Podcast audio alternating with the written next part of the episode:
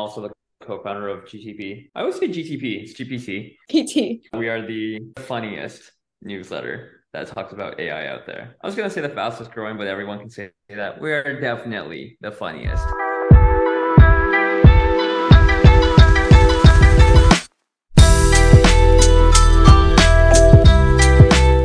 Hi, everyone. Welcome to GPT. So each week we'll bring together a panel of discussion to give you inside scope of what's happening in this rapidly evolving field. And so grab a cup of tea, sit back and get ready for an hour of informative, insightful, but most importantly, fun discussion. So my name is Mai and I'm one of your co-hosts. And together we have the meme lord, Tyler Nee, and the aesthetic king, Nicholas Ning. Wow, that was a great intro. Moderator, world's best moderator. I need you guys to do one or two lines to introduce yourself. I'm just on autopilot. Yeah, my brain's not even working right now. No, it's okay. Doing? Dude, I don't know. Okay, sorry. Hi, everyone. This is Tyler here. So, yeah, along with Mai and Nick, I'm the co-host of the GPT podcast, the co-founder of the GPT newsletter. I've been working in technology for over 5 years now and had a little stint in finance and investment banking, but ultimately decided tech is where it's at. And yeah, we've been diving deep into AI and excited to, share our insights and talk about what's the recent developments in the market. So awesome. My education's in engineering. I wanted to be an astronaut, and then I left that, became a fashion designer, and then became a chef and worked in marketing and software and hardware. And here we are. Awesome. Diverse background. We love that. So there's a lot to unpack this week about generative AI. We all know about the real life Game of Thrones battles right now, Microsoft versus Google. So let's talk about Microsoft first. Their Microsoft Edge is taking a swing at Google Chrome from the $10 billion deal with OpenAI. So it now has a built-in Windows browser, has a sidebar to help you summarize documents, compare content, write LinkedIn posts for you when you can select tones, length, format. So they want to use AI to improve accuracy for the voice search capabilities on Bing. So what are the potential benefits that you can think of this technology, and how would it change the way we interact with search engineer in general? That's how you want to start? That's a loaded question. Can we take that one at a time? Okay. Yeah, let's break it down. I think fundamentally, because search, I feel like a lot of people have already had their takes on this, so it's not exactly a hot take, but if we just kind of look at how search is done or how Google's been doing search, they've had a market dominance for over 20 years. And so when you look at it, you just have your little search bar. And then now the problem is that people have gamed SEO so much that they understand the algorithm or they understand SEO and rankings that they just puff up their content with so many keywords that it doesn't actually answer your question. And a lot of the times when you ask how to do something or what something is, you get to a website and you're just inundated with ads. So you actually need to leave that page and go to 10 other pages until you get your answer. So that's actually a very, very inefficient way to do search. And I think the integration of ChatGPT and Bing kind of revolutionizes search in a new way that it personalizes it for you and just gives you an answer. And I don't know, I remember who exactly told me, but I think the analogy is something like Google is the epitome of when you go up to a librarian and ask them, do you have books on, the ancient Egyptian pyramids? And then they point you to a section and then just here's all the books. Whereas ChatGPT is more you go to the librarian and say, what do you know about the pyramids? And then she or he just starts spitting out facts on the pyramids. And it's hey, if you want to learn more, you can go to these sources, or you can just continue to ask directly. So I think Nick's right. Search has been around for so long already that there isn't, there's not going to be a game-changing, revolutionary occurrence necessarily in user behavior, but it's more so how these products change as a result of that, at least in terms of search, right? We're going to see obviously changes in prompt engineering, but for the most part, people are still going to be searching Google in a similar fashion. They're just going to expect the output of that to be different, right? They're going to expect a summarized answer They still want to be able to browse, because I think we have a fact check economy where everyone needs to know where the source comes from. They can't just like, you know, talk to a magic box and just take everyone's word for it. But I think other than that, I mean, Google is still leading in terms of visual search, but search as a whole is about to be disrupted, as at least in the sense of its output. Yeah. So I think you both bring up a very good point about the accuracy or the irrelevant information that you have when you use traditional search engine model like we have right now with Google. But with the new Microsoft Bing, for example, they use AI to give you more personalized search result. So you get things that you actually ask for. But what about in terms of accuracy? We know that Bard is not the best at giving you accurate information, even in the Google ads that they post on Twitter. But what about Bing? Does Bing has better accuracy for search comparing to Bard, or is it the same thing? I think Bard's built on top. I don't know if this is true. I don't know if Bard is built on top of Claude, which is, what was the company's name again? Anthropic. Yeah, Anthropic's model. But the interesting thing is more how they put out the data. And so, you know, without getting too technical into it, and this is like a bit above my pay grade, but OpenAI's runs on reinforced learning, which is human-based.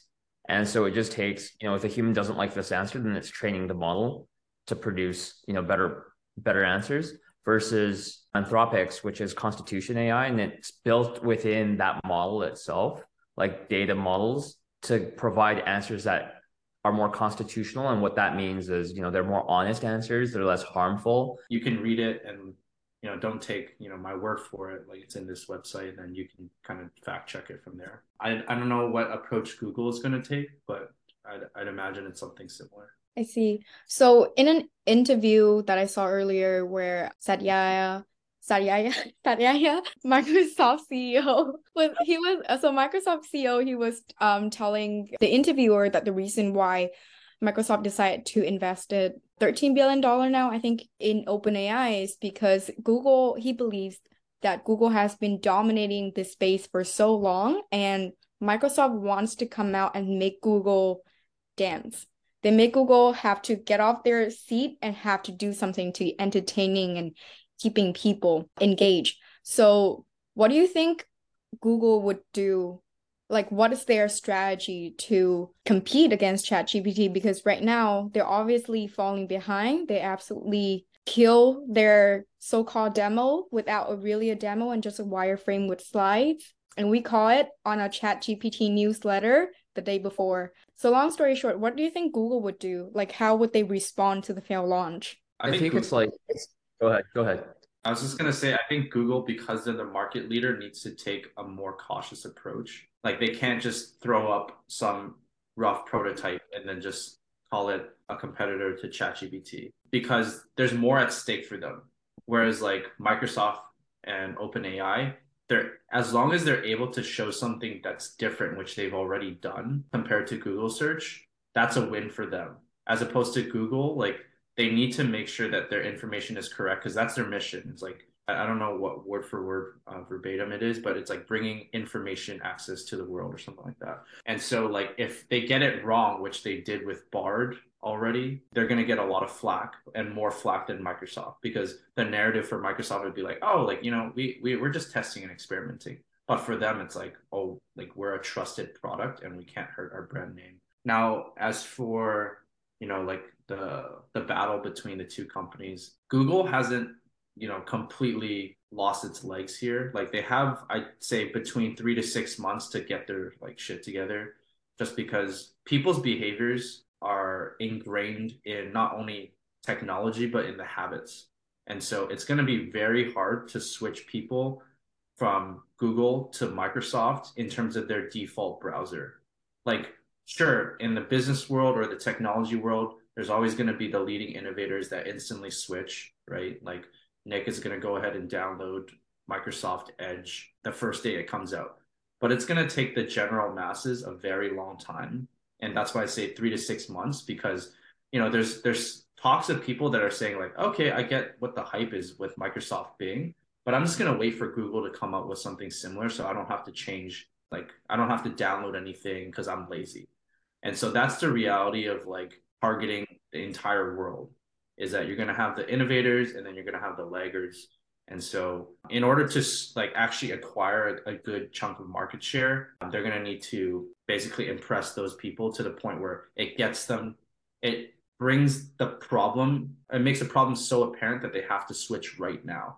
And right now for them, it's not that big of a deal. And I don't know if, which book it is. I think, Nick, maybe you know, it's like Digital Habits or something by, his name's forgetting me. But anyways, it was like some digital, it's a book about digital habits. And in order to get people to switch apps, your app can't just be marginally better. It needs to be 10 times better. And so that means like if, you know, Microsoft Bing isn't 10 times as more effective or novel, or it's not delivering as much impact as Google search, like even if it's 2x better, you know, for us, because, you know, we live, breathe technology, that's a no-brainer. But for, you know, somebody who's like, you know, Joe Schmo, like they're not doing that much. They're not Googling at such a high volume. They're not like spending all their time on a computer. It's not going to matter as much.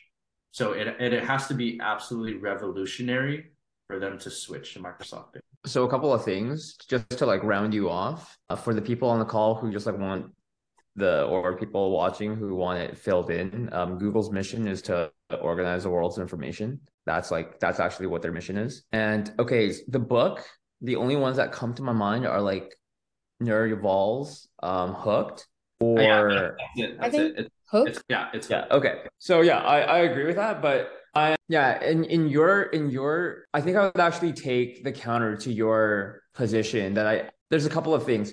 It's a lot of their strategy, I think, might actually be paradoxical. I think it's actually more aggressive. I don't think they can actually take a concerted approach or a conservative approach to this. How they do this, I don't know, but... Yeah. Can you back up a bit and explain how that's innovator's dilemma? Like if they were to switch into a Bing's model where it's like a ChatGPT interface as opposed to how it currently works? Sure. I mean, right now search is like you search for something and then you just have like pages and pages of search. But Google's already started doing things where I think they call it a feature box, where if they have a very, very high certainty that they have the answer to your question, they feature it in like a box. So if you type weather, they just give you your like 7-day outlook, regardless of where you are. And it won't direct you, it won't point you to like weather.com or like 24-hour forecast or anything like that. It'll just give you the answer. So in part, they're already doing it. But why this matters is by doing it as a whole, they disrupt their entire business model, right? Like if you're running Google ads to place yourself at the top of the page by answering a query that has a feature box, that nullifies ads. So that in itself makes like that whole strategy ineffective. That doesn't matter anymore. So what that actually looks like, I don't know. I think they're going to break a record of crossing 1 billion users with current trajectory. It looks that way. And so like if they... In how long do you think they're gonna reach 1 billion user? Like monthly active user or general active user? 1 billion on monthly active users, maybe a year or two out. No, way less. I think they're already at 100 million right now, and it's 2 months in. Conservatively, like globally, it's gonna be about a year out, a year to two at the max. I like understandably the curve is exponential right now, but yeah, it's anyone's guess, but I'd say 1 to 2 years out would be my max guesstimate. Okay, Nick have 1 to 2 year. What about Tyler? What do you think? I think Microsoft will Super Bowl it. They should. Absolutely. It would be, you know, probably one of the smartest moves in history if they were to do that. Yeah. Last year it was crypto.com, and then crypto.com absolutely rocket after. So this year it's generative AI. Every year is a new hot girlfriend that you bring to the party, and then you just keep switching to the hotter one. I mean, they've already demonstrated that they're capable of doing something like that because they had their special event on Tuesday, where they made an announcement at the Redmond headquarters that they're gonna integrate OpenAI into Bing and all of their Microsoft products. Right, like that wasn't planned. It was only planned because Google announced on the Monday that they were going to have an event on Wednesday. And then I don't know whose idea it was, probably either Sam Altman or Satya. And he was just like, hey, let's just meet up, fly to Seattle. And we're just going to like freaking set the stage and then make Google look like a fool of itself, which it it's like that. So yeah, I don't. They probably didn't even think about the Super Bowl until like more recently. But I wouldn't be surprised if they had it.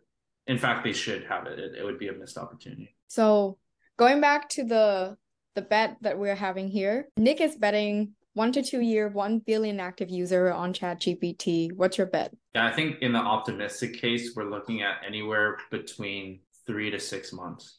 3 to 6 months. That's ambitious. Yeah, because as soon as they roll out like OpenAI inside of Microsoft Bing, like officially, you're already looking at like close to 1 billion people that have access to it directly. So it would be, okay, you would need to segment the users between Microsoft Bing and ChatGPT, because if ChatGPT is a standalone product, then it's not going to reach 1 billion people. Like, because arguably, even though Microsoft invested in them, it actually makes more sense for their business model to overshadow ChatGPT and then integrate it into Microsoft products. And if that's the case, they're basically going to be cannibalizing all of the business that goes to ChatGPT and all of the traffic. But I say as a collective, if we were to include like Microsoft Edge, Bing, and ChatGPT, then yeah, I would say 3 to 6 months. But ChatGPT alone, I think it could be like what Nick said, 1 year to 2 years if we're just like thinking about it as a standalone product. Actually, it might not even hit that. If they do 2 years, that's already half the time it took Facebook Messenger.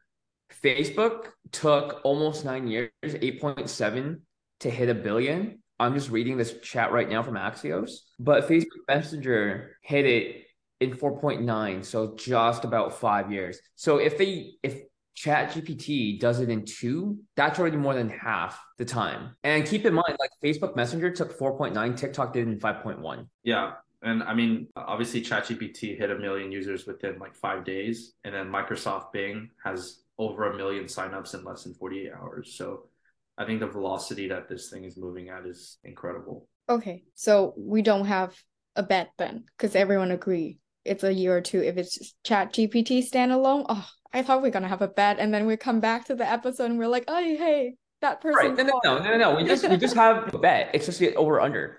So Ty is saying under 2 years. I'll take the over. I'll say over 2 years. You'll say over 2 years. Okay. We'll come back in 2 years. Hopefully this podcast still happening in 2 years. Or I'm going to privately message the group chat and just be like, hey, by the way, it's 2 years. I'm going to mark this on my Google Calendar.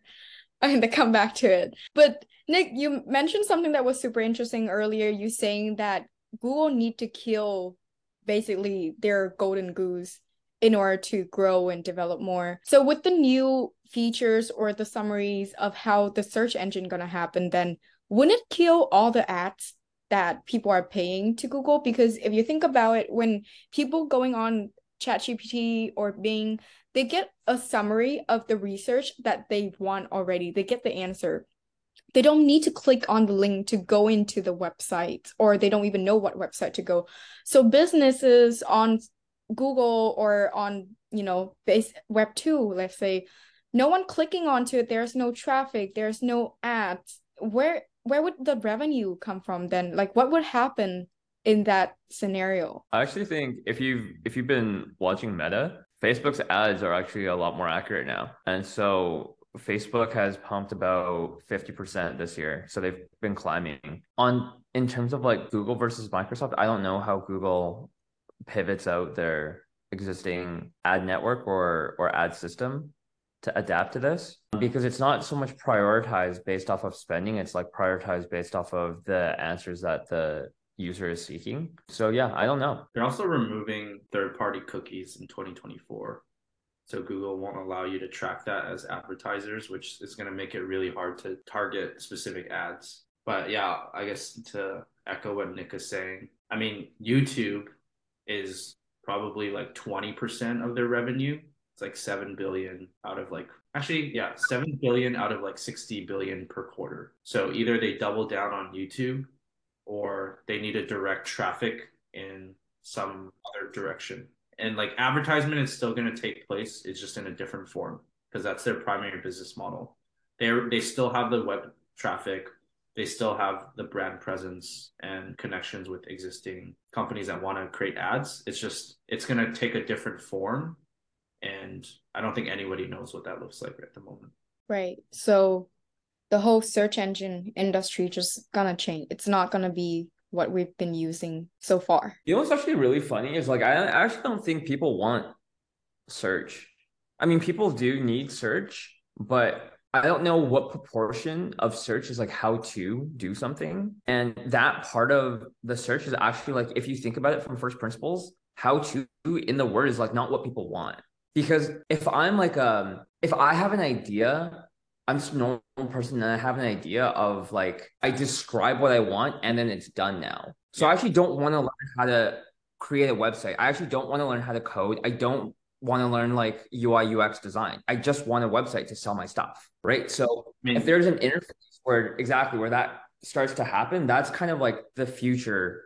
It's not even of search. It's just like how we interface.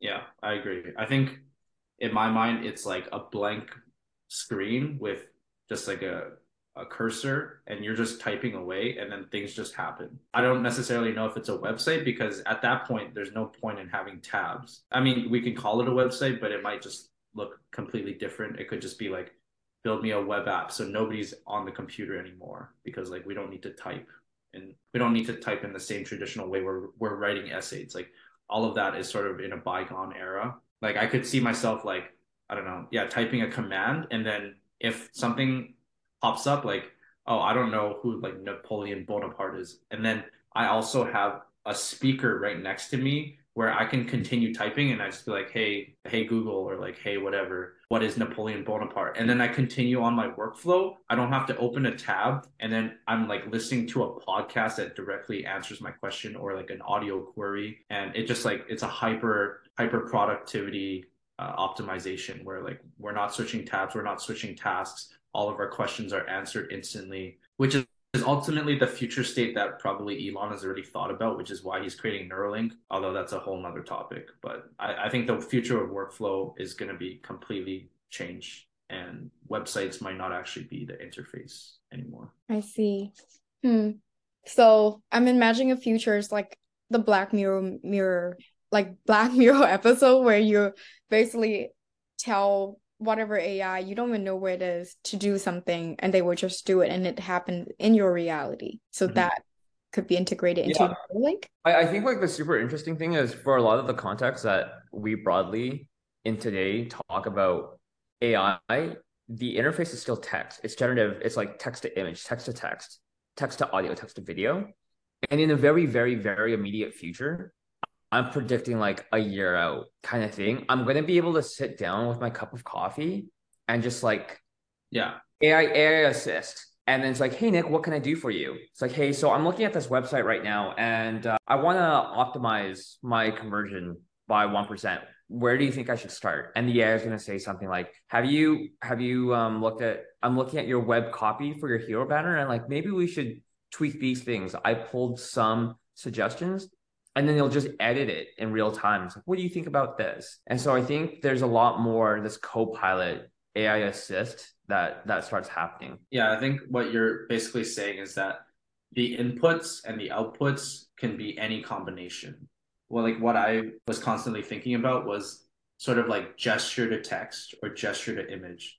So like, I don't actually need to touch anything. I'm just moving my hand, or like I could be like, you know, on a treadmill or something. And like, that could be the inputs for the command, which would be great for like, you know, people with disabilities and whatnot. But the future might not necessarily be like keyboard. It can be audio, which obviously is intuitive if you're on the road or you're doing something, but it could, you know, it could be gesture. It could be eye movement. There's definitely multiple mediums. Text is sort of just the first gateway of like the easiest input that we can control.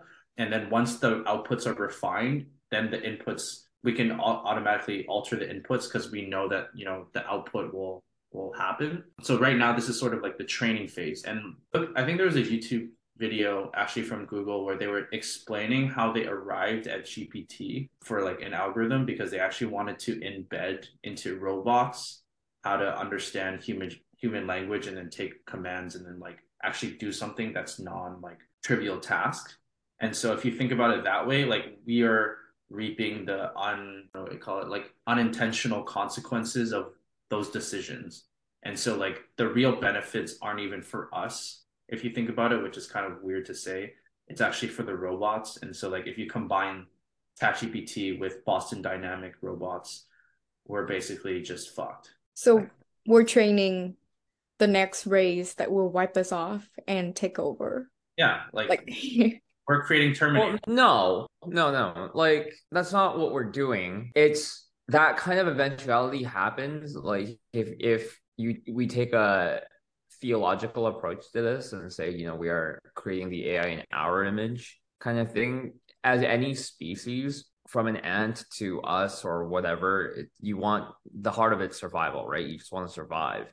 And so if we've built out a thing that the goal right now is pushing towards sentience or to be able to think critically and like from an originality point of view, then yeah, they're going to want to survive. And when you want to survive, you do it by analyzing your threats. And so if we are a threat, then it's just like, you know, Elon had this really good example of it has nothing to do with feelings. And it's not like it wants to destroy us. We're just like impeding its way. It's like if humans wanted to build a highway and there was this anthill that was just in the way of asphalt, we have nothing against ants, right? But it's just in our way. So we just got rid of it. And that would kind of be the same analog for an AI. It's like, I'm not doing this because I don't like humans. You're just in my way. So off you go. Wow, that still take me to my existential crisis, but yeah, sure. You were talking about, we were talking about the discussion of like bringing that generative AI powers to with you wherever you go. And that reminds me that China announced that they will release a ChatGPT style products rival, and they will actually focus on the fields of retails and finance instead of content, like how most of us are using ChatGPT right now. And knowing how China has always taken whatever other countries have, make it look so amazing, what features do you think they would have that would be distinguished different from what ChatGPT already have right now? Maybe China, like, I don't know if it's WeChat or if it's Baidu or something like that. When they have their, like, China's e-commerce shopping event, I don't know what they call it, but everything is done over the phone. Yeah. And they literally just have, like, people, like QVC kind of thing, like infomercials where they'll just come on and, like, sell the product and they'll be on for 20 minutes or something or 10 minutes. And then the thing just sells like crazy. Yeah. And that whole thing is centralized, right? Yeah. Of how that process happens. And I wonder if it would just, the AI would enable like hyper-personalization, that instead of just everyone watches the same feed, you have a personalized feed based on like what you want. And the AI might be able to hyper-personalize it. Well, yeah, on top of that, I think in the Asian markets, there's a stronger affinity for like service and like, oh, everything needs to be done for me. And so I can foresee a future where they're talking about like not just one product, but like a set of products. Yeah. So, like if you're like an athlete, you're like, oh, like give me like the latest sports gear outfit and just like design it for me or like ship it. I don't even want to care. Like here's like a pictures of me wearing stuff. What do you think I actually want to wear? Like that's comparative to like what products are available on the market at the moment, and then just send it to me, and then like, you know, I'll try it on and then as long as it's one day shipping, like they don't really care. And because they have a stronger, I guess, like consumer culture over there, or at least like their e-commerce experiences are much more advanced than we are, because like pretty much everything that's happening in North America has already happened like maybe 3 to 5 years ago in China. So I don't think the future is that far off, and it makes sense why they're focusing on retail. So like Nick said, like, you know, you're in a live stream with one of like their TikTok influencers or Douyin influencers, and they're showing you the product. And what if they combine that with like the physical world where like you have a department store at every corner, and if you see it live, then they'll just ship it to you in 10 minutes and then you try it and you put it back. Or they can like custom print something out of like a 3D printer. Like, I think that's ultimately where they're going to. And like, obviously China has very strict policies around like censorship and whatnot. So they're taking a very like, you know, cautious and conservative approach to that. But that doesn't mean they're not going to integrate the latest technology. So it'll be interesting to see where this nets out. Yeah, some interesting statistic I think about, because China is more of a smartphone first country, in my opinion. China has around 910 million smartphone user compared to United States. It's only 250 million user for smartphone. So for them to do e-commerce and live sellings, I think that's what Nick was describing earlier. I think it would be more a voice control AI, where you have like a conversation with the AI and like you listen to the live stream and you just be like, okay, that lipstick looks great, buy me 10 and ship it to my house. And so the AI would go ahead and place that order for you. Like, that's what I imagine it to be. And because live selling is so prominent in China, I think one of the lipstick king, like you guys know about the lipstick king, he sold like 1.7 billion in goods within 12 hours of him live streaming. Like that's crazy, in billion, not even million. And so do you guys think Amazon would integrate something like that to compete? I don't know, it's kind of interesting because obviously they own Twitch. So I'm sure in the background, they're trying to figure out a model to like basically bring that to life. Right. But it's not how North Americans shop. Yeah. Would the shopping behavior change in the future, do you guys think? Because I feel like the traditional brick and mortar, like going to the mall, trying on things, has already changed when Amazon was introduced. And nowadays, like the other day, I was trying to buy Acne Patch, and I have absolutely no idea where to buy except for Amazon. Like, so I went to like 3-4 different stores to try to find it. And it's just so hard. And I asked my friends, like, where do you guys buy stuff? They're just like, I don't know, online. Like, rarely anyone in my generation go and actually buy things in person anymore. I feel like it's in-person shopping was increasing. Is there a stat? Do we see a trend? Retail sales have increased 2.2 month over month. Retail, like in-person retail, or just retail in general? Retail in the U.S. is increasing. Could people want to go out after COVID, after 2 years of being locked inside their house and just socializing? Yeah. I think maybe like that. This is from Bloomberg. This is out right after COVID. So this was published in 2020. I mean, you can't replace the like activity of going to the mall with your friends, right? I think that's a byproduct. Like the sales is a byproduct. I don't think it's a leading indicator. It's more just like, hey, what should we do? Oh, let's go to the mall. And so like, if you're at the mall, you have a higher propensity to buy something. And so like, until there's sort of this like new activity that people can go and, you know, have a social event at that is like socially acceptable and you can go anytime for like a high frequency within your week, it's going to be hard to replace. And like malls are super prevalent across the US, right? Like they take up a lot of space physically. And so like, what are you going to do with all of that extra space? I think that's why there's such interest in the metaverse, because like that could be something that potentially replaces going to the mall with your friends. But until that happens, like retail shopping is still going to be a big thing. And like people like the experience of like feeling and like touching and seeing in front of them. So until we get to a point where there's like holograms and like things like that, like I don't think it's going anywhere. In the near futures, I think North America specifically would still take a long time to change kind of the consumer shopping habits. But yeah, absolutely agree. Okay, we're almost running out of time, but still have a lot to cover. And again, it's Microsoft. I don't know what's happening this week with Microsoft, but they're just really going at it. So let's talk about Microsoft Teams power up with ChatGPT. And they have some crazy features. So intelligent recap, they can recap from automatically take your meeting notes and then recap that into insight that you would be interested to know. And then they also recommend action items that you need to take after the meetings in order to hit the objective or whatever action that you say, oh, I'm going to do this. And then they'll be like, hey, you say you're going to do this, go ahead and do it. And then AI-generated chapters, timeline markers, and real-time translation for 40 spoken languages. That's crazy. What features are you most excited for, Nick?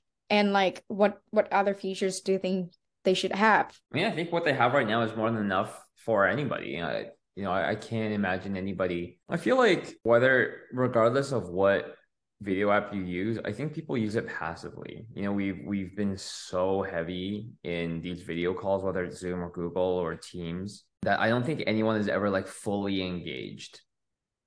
I've just like got the Zoom and that's all I'm looking at. I haven't like switched to a different tab. I haven't looked at a different app. I haven't checked my phone. I don't think anybody does that. No. And so having these things run in the background, I think fill in some of the gaps where if I wasn't paying attention, I might be able to read. Like the next layer down from that is, okay, the AI has filled it in, so I can read a transcript after that. The next layer down is, okay, I'm too lazy to read a transcript. It's just going to give me the key insights and action items from that I need to do. The third layer down is you embed that with task automation so that it just takes the insights and then just like pushes it to you, whether it's through like, some task management software.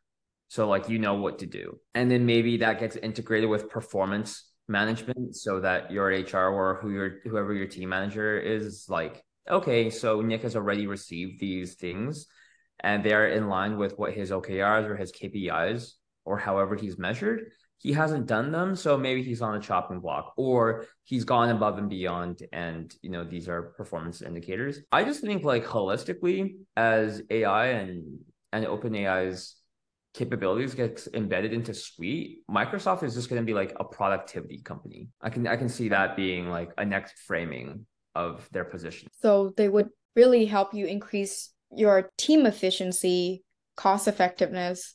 Do you think it would threaten people's jobs? Because now that, generative AI can do all of these tasks, do we really need some of the roles, or can we take some people out and put more of the roles that more input in terms of creativity or higher level of technology skills, advanced kind of employee versus others? I think Tyler probably got like some good feedback on this. I'll just say a quick part where what AI solves right now really well is like 0 to 1. When you start, if you are about to type up whatever it might be, whether it's marketing or a product release or a press release, anything is whenever you stare at a blank page, that's always hard, right? Figuring out where to start. With AI, you solve the 0 to 1 problem really, really quickly. And the AI can keep generating an infinite number of alternatives, and then you can just edit. So that kind of instant feedback and that collaboration, I think, is what changes. But one of the interesting things is like what I'm noticing,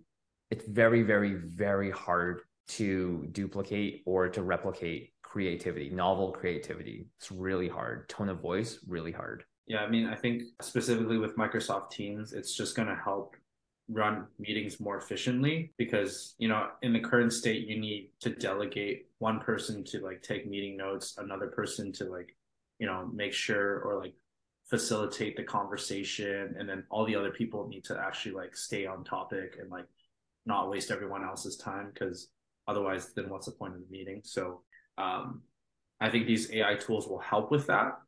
But at the end of the day, like Nick said, like I think it's going to push people to be more productive, right? Like there's going to be less of an excuse because all of the mundane tasks that nobody really wants to do are going to be solved. And so at the end of it, you are shaving away all these extraneous activities and you're really getting to the core of an activity or a problem. And so that really requires, at the moment, it still requires human intelligence and creativity. And so it's going to challenge people to really have to think. And so once you strip away all of this other sort of fluffy activities and tasks and things like that, it's going to show, who are the true executionists, who are the people that are going to get stuff done and who can think outside of the box and not follow the pack, right? Because at the end of the day, if you arm everyone with ChatGPT, I can guarantee you that no two people would really be the same, right? Because even though you're getting the same, like you're using the same prompts and you're getting similar answers, there's going to be a compounding effect on how creative you are with the output that you're given, right? Because nobody can replicate the ideas and the imagination that somebody has with the output that they're given from any prompt. Like somebody could see a DALL-E image and be like, oh, I can create a comic book with that. And then another person's like, oh, I'm going to go create a film, right? There's going to be multiple avenues. And so it's going to be up to the creator or the person to come up with what to do next, because the computer and AI is essentially going to help you get to a point where you need to make decisions and then you need to go run with things. So if you can't do that, then, you know, that's the place where people are going to be scared of like their job being automated away. Because like at the end of the day, it's like, oh, if a robot can do your job better than you, then like there's an aspect of it where you're not actually thinking, you're doing a repetitive task that requires just muscle memory. So I'm seeing that there's no immediate threats as long as you're not someone who, let's say, working in a field that your task is so repetitive that a machine can just simply go and replace, but the commodity of creativity is still going up because there's no way ChatGPT can have a sense of humor. Like, have you seen those AI-generated meme tools? It's absolutely horrible. I did not laugh at all. So it's great to know that my job won't be taken in any short-term period, because yeah, I need a job. Anyway, moving on to Argentina. So the country has been known for having the worst inflations ever, honestly. The monthly price increase coming at 5 to 7.5% for the last 6 months, and they're heading towards 100%. So one of the fastest country heading towards inflation in the world. And so the government decided to partner up with a tech company called Arsat to use AIs and machine learning to really help them track the pricing. So there's two layers to this program. One is to access live pricing for goods included in the program at Argentina supermarkets in real time. So you would be able to see like the pricing of all the supermarkets, all the goods. Another program on top of that will allow you to check whether the price posted online comply with a deal struck with the authority to control how much the pricing can increase. How do you think? Do you think this would actually help with their combat in inflations? Because they've been struggling for this for many years now. It's not just recently. I mean, this is more of a finance question, so it's not necessarily in the realm of our expertise, but it's a step in the right direction to basically bring information collected across a country into the hands of decision makers who can impact the people living in that country. So, you know, arguably it's something that North America should be doing, or if not, if they're not already doing it. But those are just tools. They're not actually going to help solve inflation itself. I think like broad strokes, it's actually more like a precursor to potential of other countries. If you actually like think about how CPI, the consumer price index, was calculated today, they have teams of people who go into a grocery store with like a clipboard. And like 2023, like they use for real? Yeah, for real. Like someone goes into a grocery store and like it's like the census. Like, you know, when you get mail to like check off your thing, like census stats, like how old are you, what's your gender, you know, what do you make, all this kind of stuff, and then you send that back and then they like run that through to get the census. And that's how things are done. And that's so bizarre that we make economic decisions on a monthly, quarterly basis that should be able to dynamically fluctuate based off of like real time or near real time price changes. If there was some way to ingest large corpuses of data and just have like an AI automatically date by geography. That's crazy. I did not know that in 2023, our government's like going door to door collecting info to calculate CPI. That's just insane to know. So looking into the futures, then, do you think more countries will adopt this way of addressing or like tracking the economic challenges like how Argentina is doing it? Or do you think there are like risk or opportunities that they need to consider when looking into incorporating it? Like nothing. Like you just show up 9 to 5, clock in, get your 40-year pension, and then you die. So like you're talking about those type of people running our country and running the operations of like, you know, using taxpayer money, right? We don't have the forefront of innovators working at the government here, right? We got like Joe Schmo, who doesn't really know how Excel works, and somebody's going to come in and teach him how Excel works, and then he's going to forget all about it. So you're talking about those type of people running our country. And it's not surprising to me that they're going door to door because, again, they're just there to clock in, right? They have no incentive. And also the government structure is not really capitalistic per se, where it's like you're rewarded on your merit. It's kind of just based on seniority. So when you think about these types of incentive dynamics, especially when we talk about like the principal agent problem, where in this case, the principal is the government of Canada and the agents are people working for the government, there's no incentive for them to like do any better. And so if that's the case, like we're not going to invest billions of dollars to go create the, you know, inflation tool that could actually save the country like millions of dollars because, you know, Joe Schmo doesn't want to learn how to do that. And it's going to impact his day-to-day and he's actually going to have to do work. So we have to think about, you know, these like trickle-down dynamics that actually surface up into these like macro theme problems. I think when it comes to government, they're always very late to adapt to new changes environment, and especially when it comes to laws. I don't know why it takes so long. Well, actually, because there's so many layers to it and talk about hierarchy.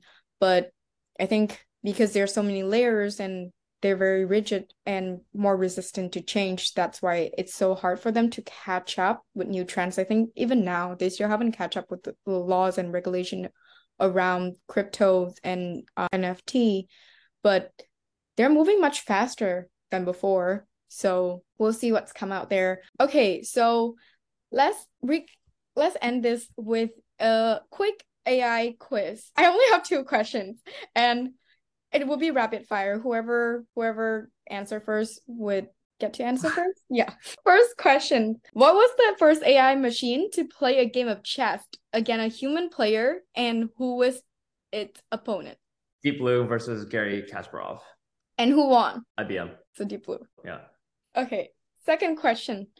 If AI could only have one sense, what would it choose? Hearing, sight, touch, taste, or smell? Sight? Why? Because it's not an emotional being. Like the amount of data you can collect from sight versus like all the other ones is like much more beneficial overall. I agree. I think because AI like to observe people, like they just like to sit there and watch what you're doing then collect information. And I think about it from a person's perspective. Would you rather be like blind, deaf, tasteless, touchless? Like I'm pretty sure people would pick sight over all the other ones. Oh, I don't know our taste. I'll choose hearing, you know? It's okay not to hear. But if I can't see things, that's difficult.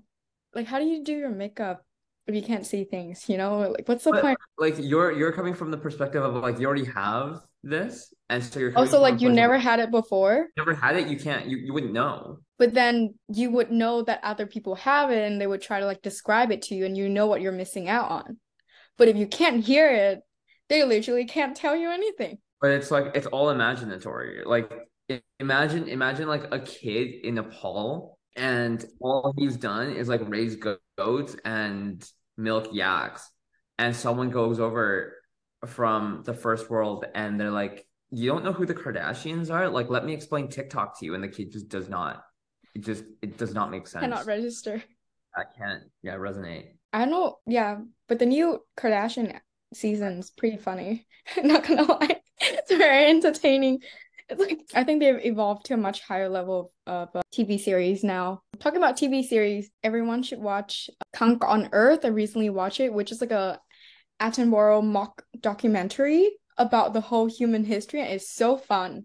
Very informative. I sound like a nerd. Okay, well, that's it for today's episode of GPT Podcast. We hope you had as much fun listening to this as we have making it. And join us next week for more AI.